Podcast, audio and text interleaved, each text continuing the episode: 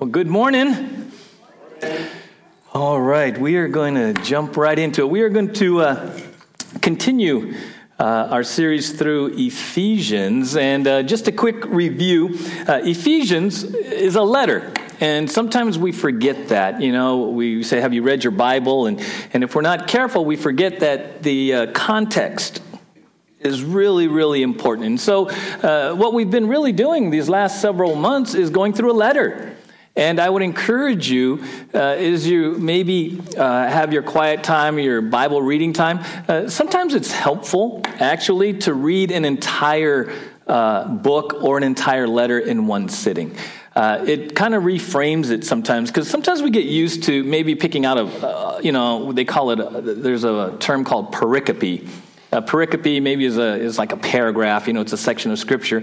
And so sometimes what we tend to do if you have a Bible reading plan is you read a verse or a few verses or maybe one chapter. Uh, I want to encourage you, uh, sometimes it's really good to have a season of just reading an entire letter in one sitting. It contextualizes verses. You may see a verse differently, and you go, oh man, you know, I, have I've read this verse for 10 years, but I never read what was before and after it. And so sometimes it's really important to remember the context. And so Ephesians is a letter. It's a letter written from the Apostle Paul to believers in the city of Ephesus and the surrounding regions. Okay? Uh, there's six chapters in Ephesians. The first three really what we uh, celebrated a lot of doctrinal truth. Uh, there's a, a, great verse that really sums up ephesians chapters 1 2 and 3 and it's uh, found in verse 3 of chapter 1 it says blessed be the god and father of our lord jesus christ who has blessed us in christ with every spiritual blessing in the heavenly places. So the first three chapters really was a celebration of what we already possess as believers in Christ. It says you've, you know, you received every spiritual blessing. It's like the spiritual lottery. It's already there for you, right? And then four, five, and six uh, transitions into, okay, now that you know you've received every spiritual blessing in Christ, what are you supposed to do?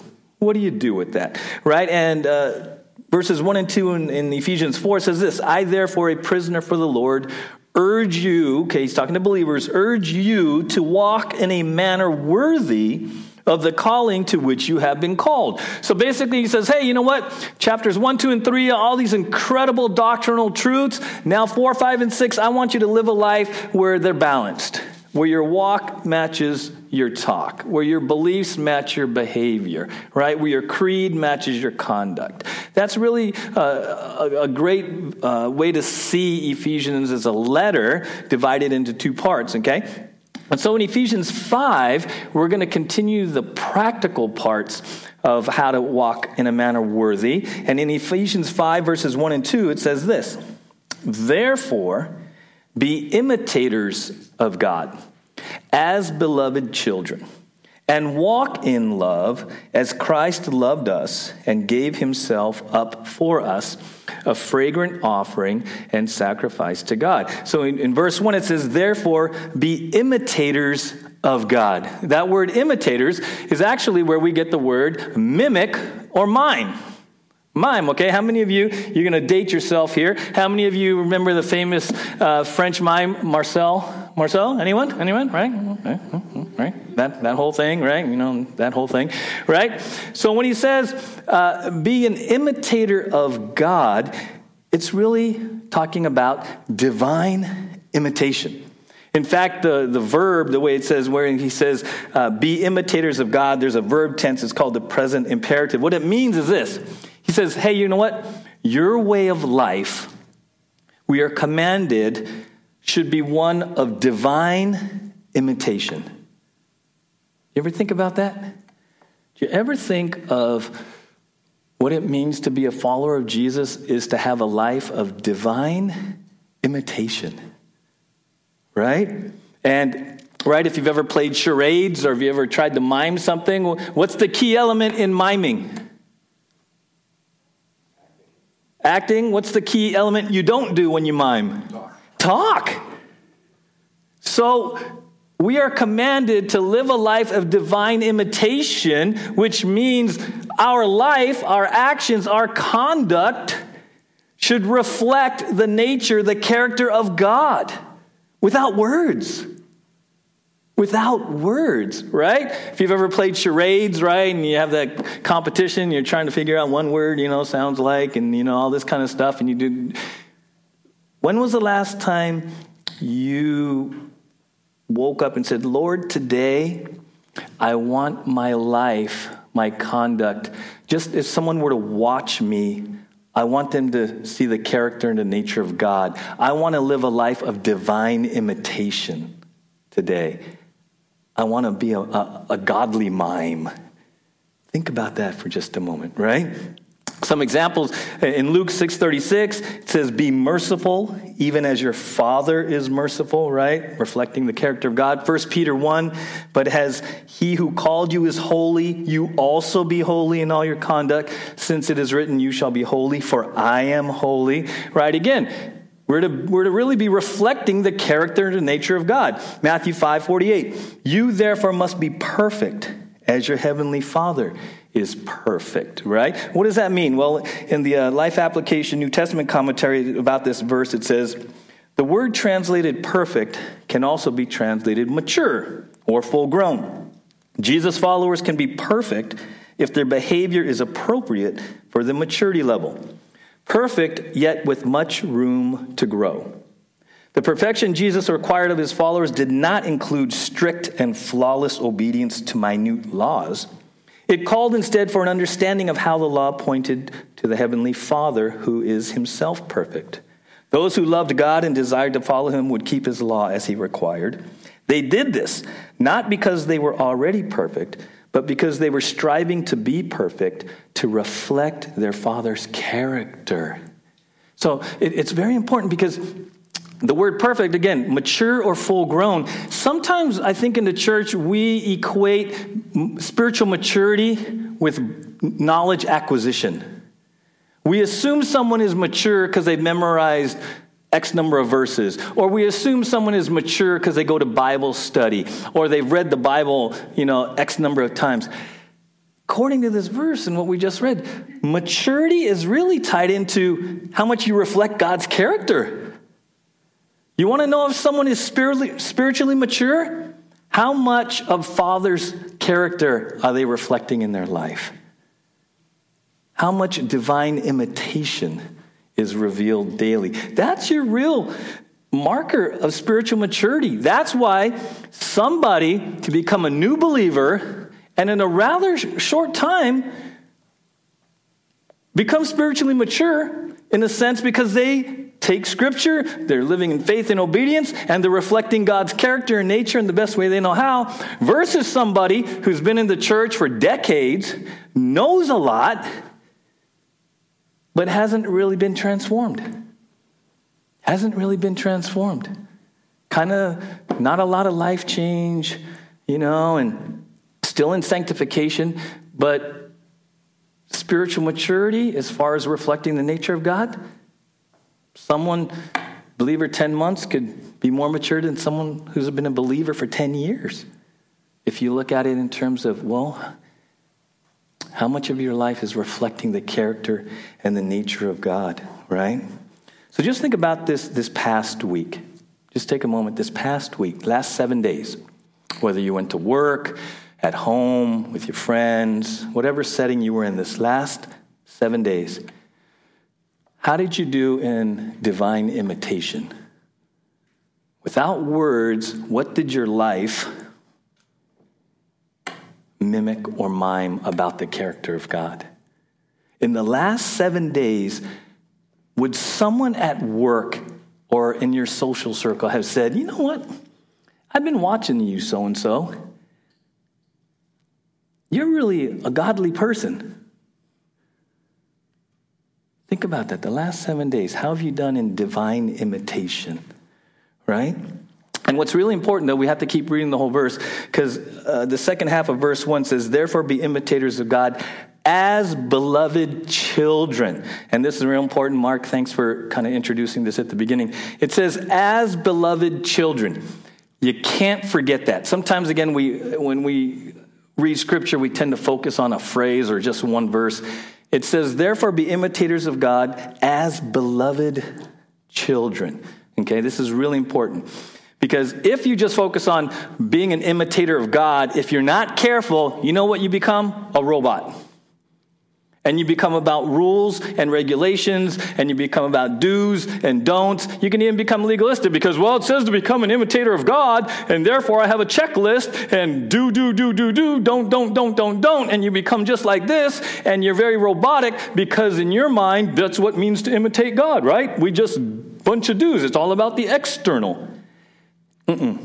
That's why you have to read this whole verse. It says, as beloved children. Here's the thing our desire, our ability to imitate God comes from being a child of God. Rather than Im- imitating God is not about rules, it's really about relationship. Imitating God is not religion. It's not being very religious and pious. Imitating God is all about a new covenant relationship.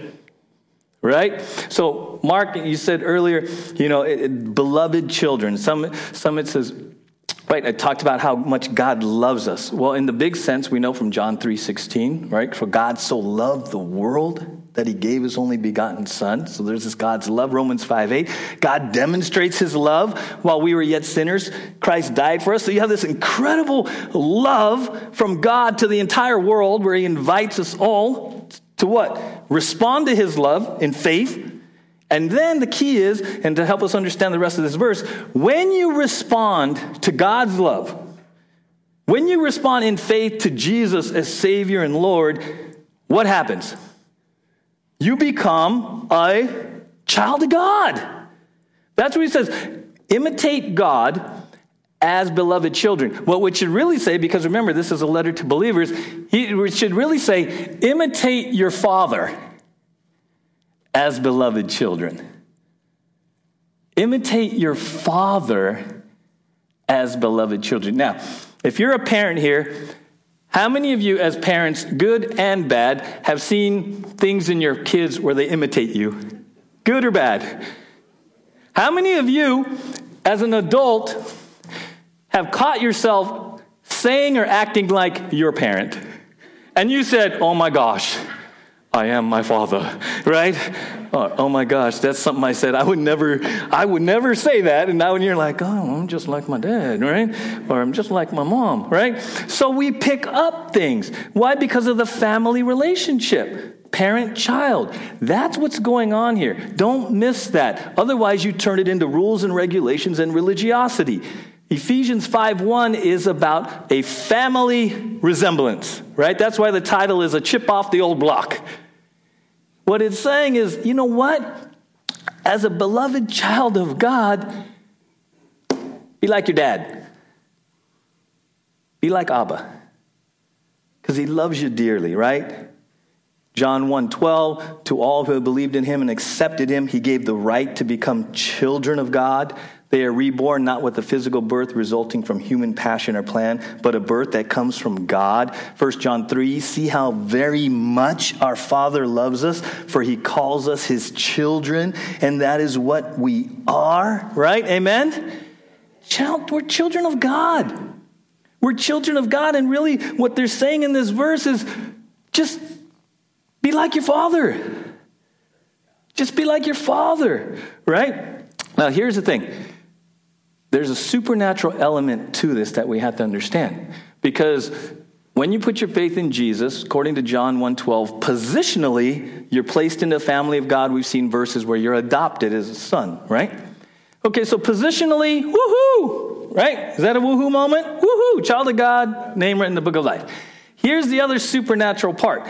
Second Peter, by his divine power, God has given us everything we need for living a godly life. We have received all of this by coming to know him, the one who called us to himself by means of his marvelous glory and excellence. And because of his glory and excellence, he has given us great and precious promises. These are the promises that enable you to share his divine nature and escape the world's corruption caused by human desires. So here's the thing you put your faith in Jesus. Positionally, you're adopted, you become a child of God. But it's not just about position, it's about power. Right? In John 3, Jesus talks about you must be born again. So here's the crazy supernatural part of this. When you put your faith in Jesus, placed positionally into the family of God, beloved child of God, but then you're born again. There's a big term called regeneration, right? What does it mean to be regenerated? It means you're given a new nature. It means you are now the temple of who? Okay, you got to say that with a little more enthusiasm. You're now the temple of who? The Holy Spirit, the third person of the Trinity, indwells. Okay. See, this is where we get a, we just like get so cliche and numb to this stuff. The third person of the Trinity, God the Holy Spirit. When you put your faith in Jesus, not only do you become a child of God positionally, but you are empowered 24 7, 365 by the Holy Spirit. Like, that's crazy. That's like crazy. So, I mean, if you think about this, okay, I've shared this before. Think about this.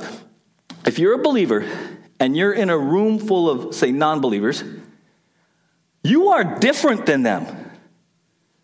You have, we believe, according to the Bible, you have the third person of the Trinity indwelling you at that very moment. Like, is that crazy or what? Like, crazy. So, so we're, we're positionally children of God. We're indwelt by the Holy Spirit. And then this born again part, we're given a new nature that wants to obey God. Okay? How many of you want to go to church? How many of you want to read your Bible? Not all the time, but maybe. How many of you want to pray? Okay. How many of you at one point in your life didn't want any of that? What, what's the change? What changed? You were born again. You were born again. You were spiritually dead. The Bible says you were made alive. You didn't have the Holy Spirit, you had the Holy Spirit.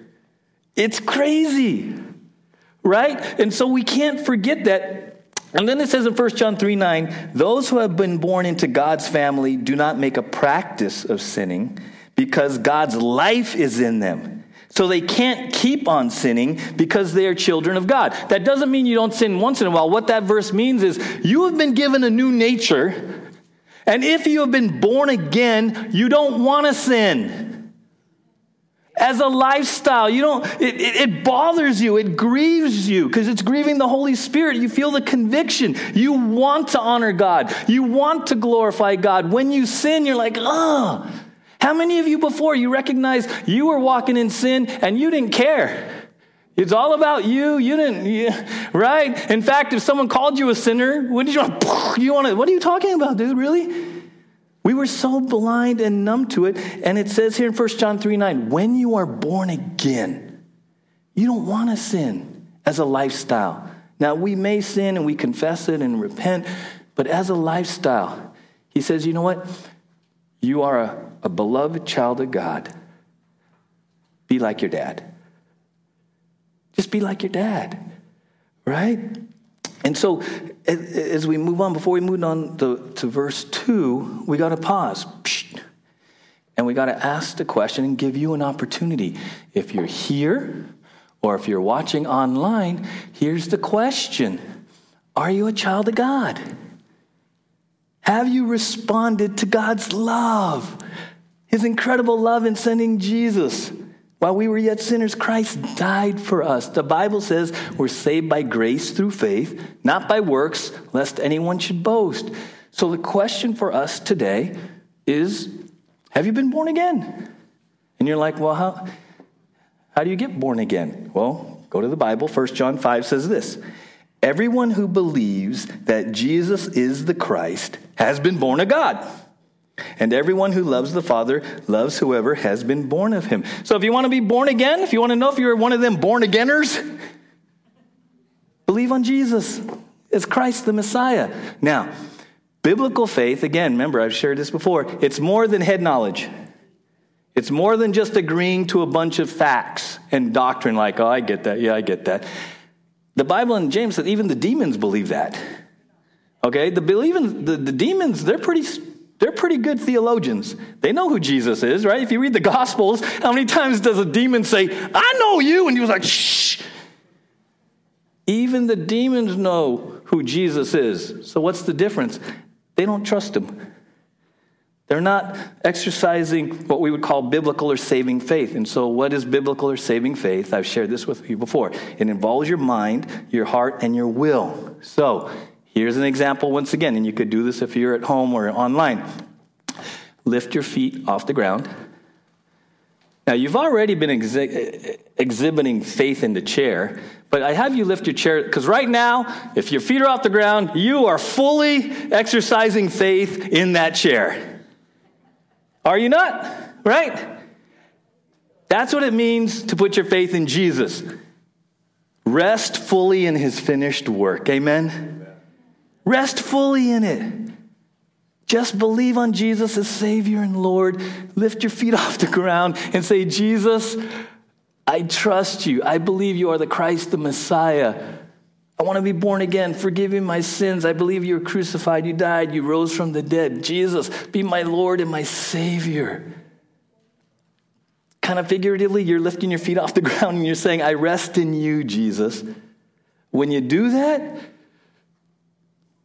positionally, child of God, powerfully, born again, indwelt by the Holy Spirit. That's still crazy. That's still crazy, right? I still try to wrap my mind around that. And how else do we become like Father? This is why we tell you to spend time with Him.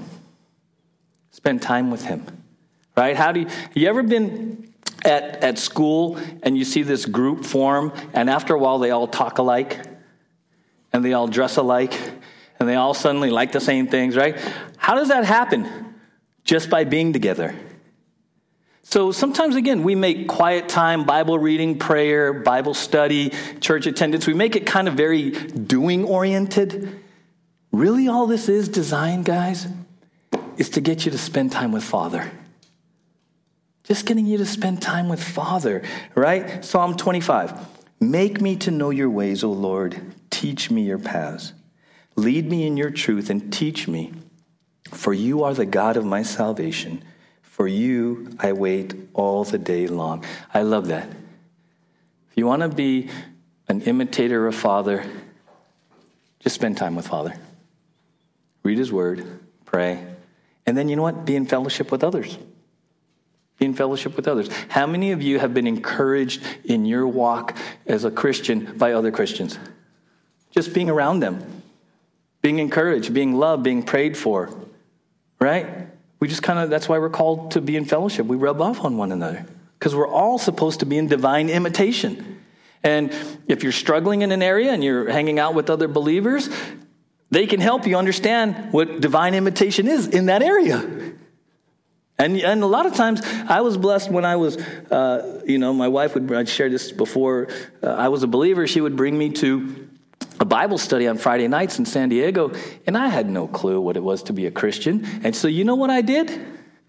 I sat, there was this room, and there was like 20 people at a time, and they had rows of folding chairs, a couch, and all that. You know what I would do? I would go and I would sit in the very outside row, and I would just watch everybody. I would go and I would just watch. And I had no, I didn't know any of the songs and, you know, praying out loud. And I didn't even own a Bible at the time. I'm like, but it was so intriguing because I would just watch these Christians. And they would sing as if God was listening. And they would sing like these love songs to God. And I'm like, I didn't know you could sing that way to God. And then they would pray and talk to God like he was actually listening. And I would sit there and I'm like, this is kind of crazy.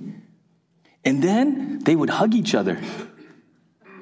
I'm like, why are you hugging each other? That's like weird, right? Because because I was, you know, I was a young guy at UCLA, come down, and I was like not a hugger, and I'm like these brothers are like, and they're like, hey, bro, I'm like, bro, hey, sis, I'm like, sis, you know, and it was this genuine family koinonia thing, and I was just watching these believers be believers. And in that environment, once I put my faith in Jesus, being around them helped me to understand how to follow Jesus. It wasn't like some heavy duty Bible studies, it was just being with them. And that's the joy of this, right? We're in this together. And so in Ephesians 5 2, it says, Walk in love as Christ loved us and gave himself for us, a fragrant offering and sacrifice to God. So really, uh, one, one commentator I was reading, that word and should really, could be said, that is right? So it says, Be imitators of God as dearly loved children. That is, walk in love. It's really a, a, a, continuation of, well, how do I imitate Father? Walk in love. Walk in love is a way. And it says in the New Living, live a life filled with love, following the example of Christ. He loved us and offered himself as a sacrifice for us, a pleasing aroma to God. In the Bible, when you see the word walk, what does walk mean? It's your daily life. It really refers to your conduct okay? Your walk. And then love, we've talked about this several times. What is love? Biblical love, he's talking about agape. What is agape love? Self sacrificial love for the benefit of the person being loved with nothing expected. Okay? This is the kind of love demonstrated on the cross. And this is when Jesus says, Love one another. It means I am to self sacrificially love you for your benefit with nothing expected. I'm to give of my time, my resources, my energy for your benefit, for your benefit, for your benefit. So turn to the person next to you and say, I love you, man. Go ahead, go ahead, right? I love you, man, right? What is that? That's agape love. We are to live a life of agape love, self sacrificial love for the benefit of the person being loved. Amen? That's the power of our testimony. That's the power. First John. Dear friends, let us continue to love one another, for love comes from God. Anyone who loves is a child of God and knows God. But anyone who does not love does not know God, for God is love.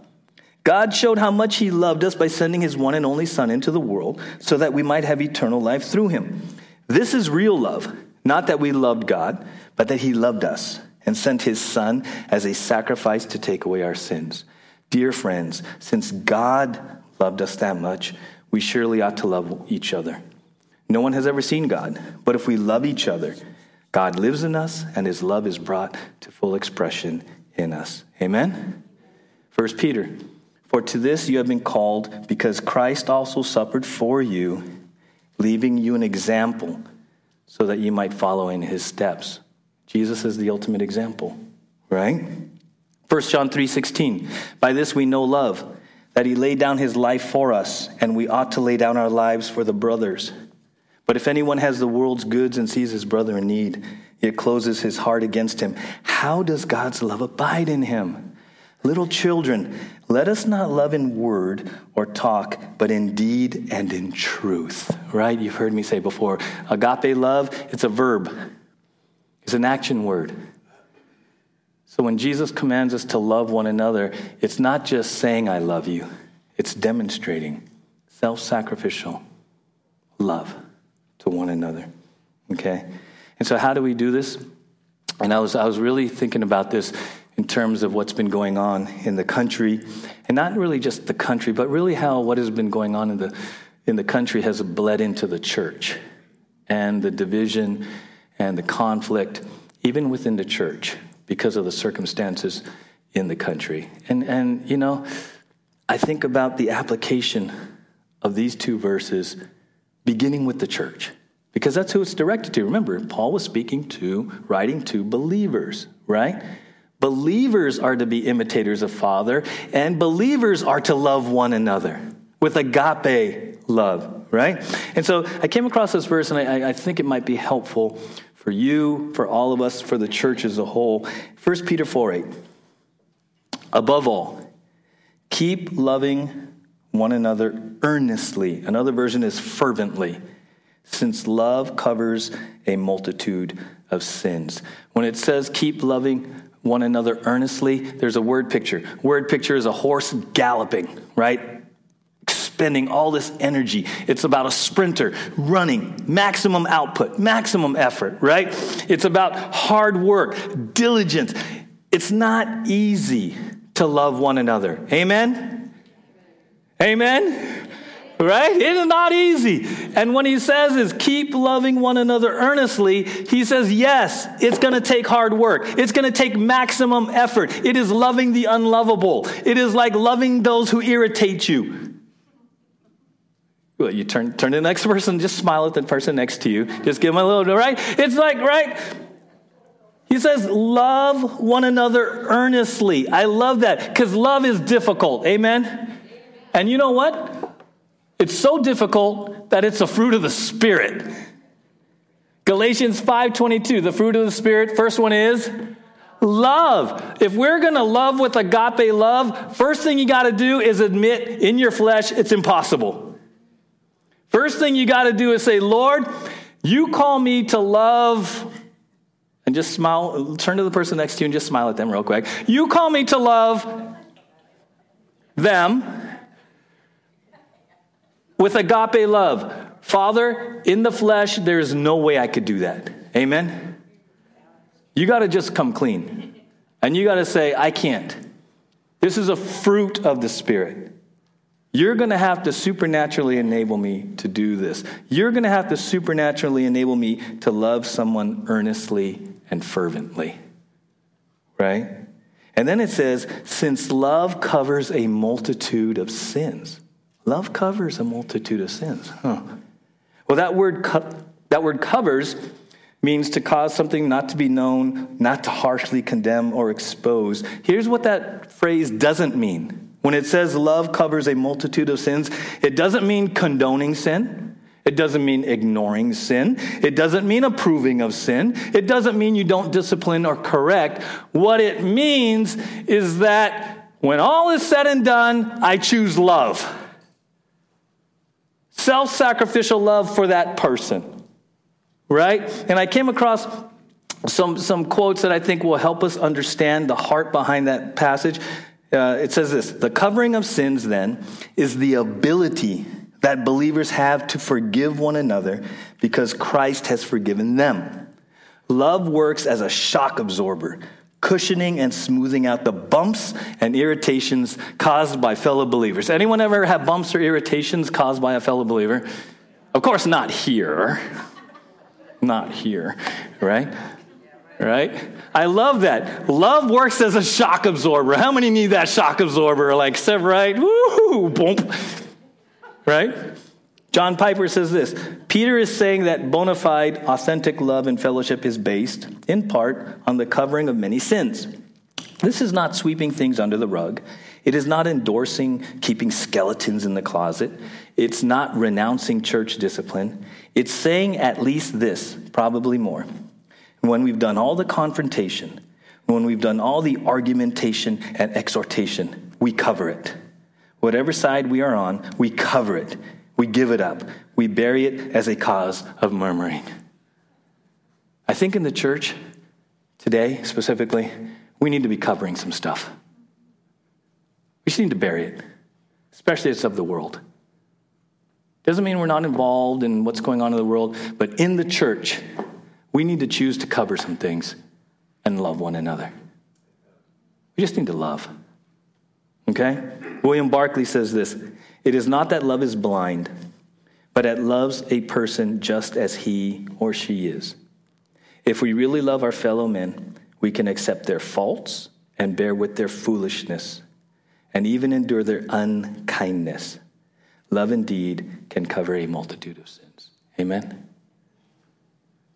So this morning, if you're struggling in this area, recognize it, bring it before God, and ask Him to supernaturally enable you to love whoever it might be, their faults and all, disagreements and all, to love them with the love of Christ. Amen? Just love them. And what is love? Remember, it's self-sacrificial love for their benefit. I can, Mark and I can have a serious disagreement, and I can still love him because I'm loving him with expecting nothing back. I'm not loving him to get him to agree to my position. I'm not loving him for any other thing just because I love him. Here, here, here, here, here. When I start putting conditions or I start wanting to kind of maneuver him to get to my place, then now I'm manipulating him. That's not true agape love. Agape love is self sacrificial love for the benefit of the person being loved with nothing expected in return. Greatest example, right there behind me. And sometimes when you're struggling with someone, you got to go there. Sometimes when you're so bent and you're like, how could they do this and how could they say that? And I don't know if I could ever forgive them. Well, you better go to the foot of the cross and remember how much God forgave you. And not just initially, but probably every day at some point. And get humbled.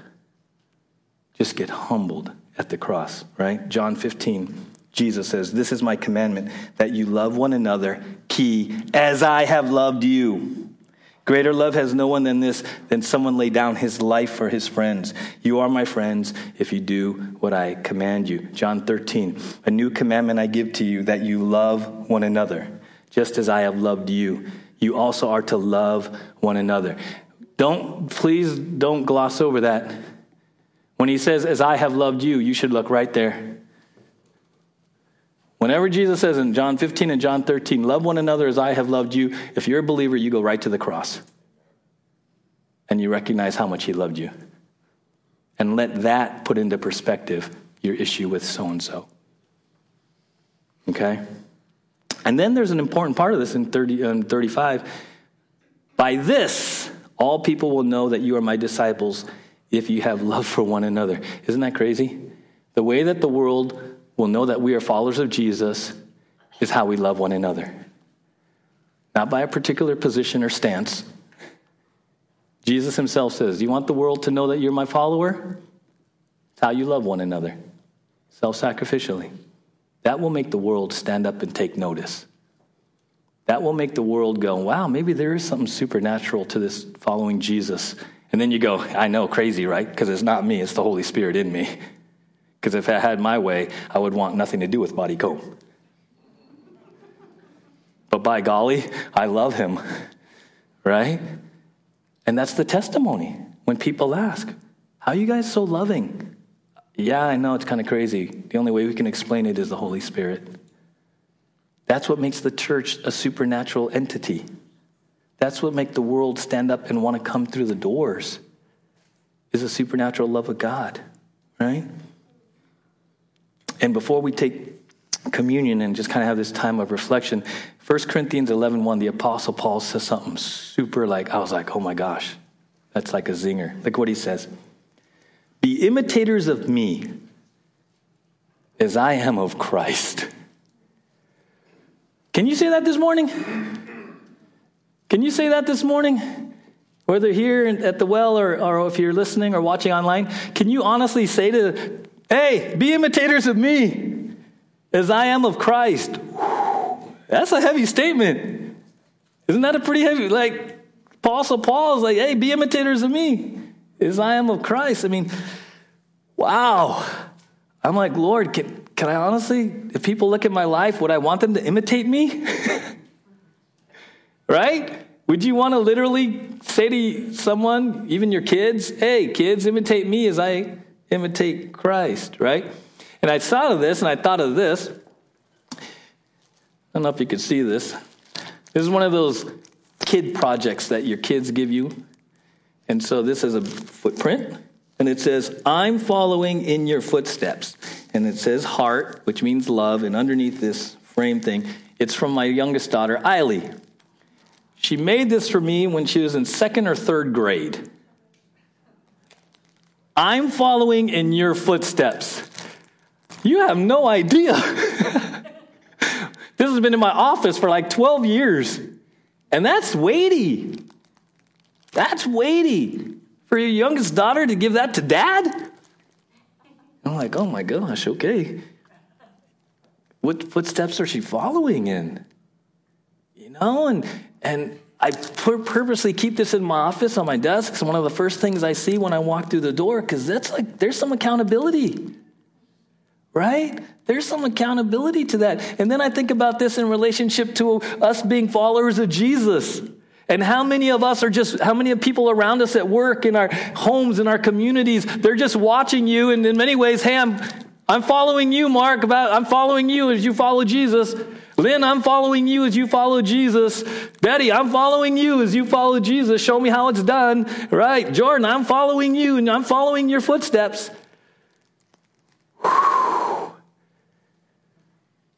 It's not just a great responsibility, guys, it's an incredible privilege.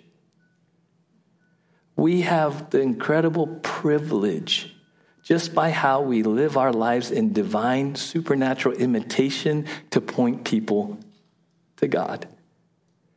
Just by how we live our lives, we can draw people to being followers of Jesus. Right? You don't have to be some, you know, person up here, talk, talk, talk, talk, talk. You don't have to know all this Bible doctrine. Just live. Just be like Father. Just love one another. Just walk in the Spirit. Because by golly, there's someone who's following in your footsteps and you don't even know it. You don't even know it. Sometimes you look right past them and they're in your house, or they're your neighbors, or they're your coworkers. Somebody somewhere is following in your footsteps. It is an incredible, incredible responsibility, and it is an incredible, incredible privilege. Privilege to represent the King of Kings. Right? Think about that. Somebody is watching how you mimic Father, and you have the privilege to draw them into the family of God. Amen? Let's pray together. Father, we thank you for the incredible privilege we have to point people to Jesus and your incredible love and becoming part of your family. You say in Ephesians 5 1 and 2 that we're to be imitators of Father as dearly loved children. We're to walk in love. And so, Father, maybe this morning we need to spend a little bit of time in confession and confess. Ah, this last week we weren't, we weren't really doing really well in divine imitation. This last week, we kind of got in the flesh and, oh, Father, forgive us because our words and our deeds were not glorifying to you and really didn't reflect your character this week. We ask your forgiveness, Father. And Father, we confess that you, you command us to, to love one another, and man, oh man, Father, we need supernatural help in that area. Father, forgive us if we've been unloving and unforgiving. Forgive us if we have not loved with self sacrificial love, the same kind of love that Jesus has for us. So we take this time, Father, just to, to come to the cross. Once again, the ultimate example and demonstration of self sacrificial love God's love for me, God's love for you on the cross.